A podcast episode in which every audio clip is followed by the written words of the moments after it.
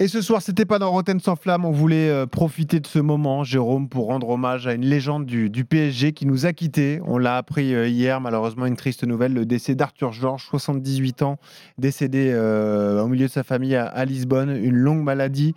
Lui qui a été champion de France avec le Paris Saint-Germain en 94, vraie légende du foot portugais déjà, parce que c'était un, un grand joueur. Et puis ensuite, en tant qu'entraîneur, notamment en France, au Racing et au PSG. Une nouvelle très triste pour les supporters parisiens, Jérôme.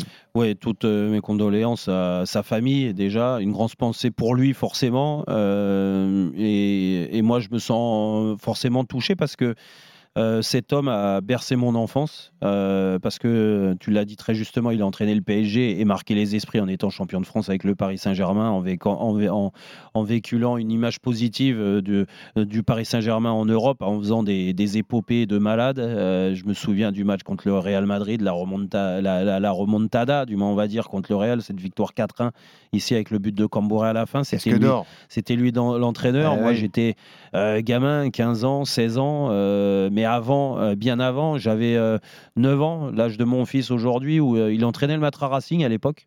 Et pour te dire que j'étais proche du Matra Racing, c'est qu'en en, évoluant en région parisienne, le Matra, surtout dans les Hauts-de-Seine, donnait des places pour aller voir le Matra jouer. tes premiers souvenirs de foot, c'est un peu oui, Mon père m'emmenait aux entraînements du Matra Racing. J'allais ah. voir aussi les matchs du Matra et du PSG. Hein, je forçais aussi. J'ai choisi mon camp de ce côté-là, mais, mais n'empêche que tout, ça m'a fasciné. Quand t'es gamin, ça te fascine ces entraîneurs-là parce qu'il y a une vraie identité de jeu. Alors qu'on aime ou qu'on n'aime pas, parce qu'il ah, était. C'était euh, aucun but encaissé. Hein. Exactement, c'est un entraîneur très défensif, mais il avait quand même une des stratégies intéressantes sur les coups de pied arrêtés. Et puis le binôme avec euh, Denis Troche ah euh, a marqué aussi les esprits.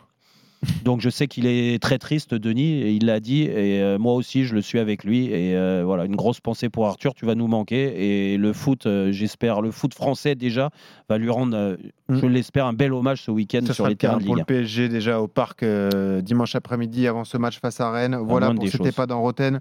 Vous pouvez désormais écouter l'intégralité du podcast de ce vendredi 23 février.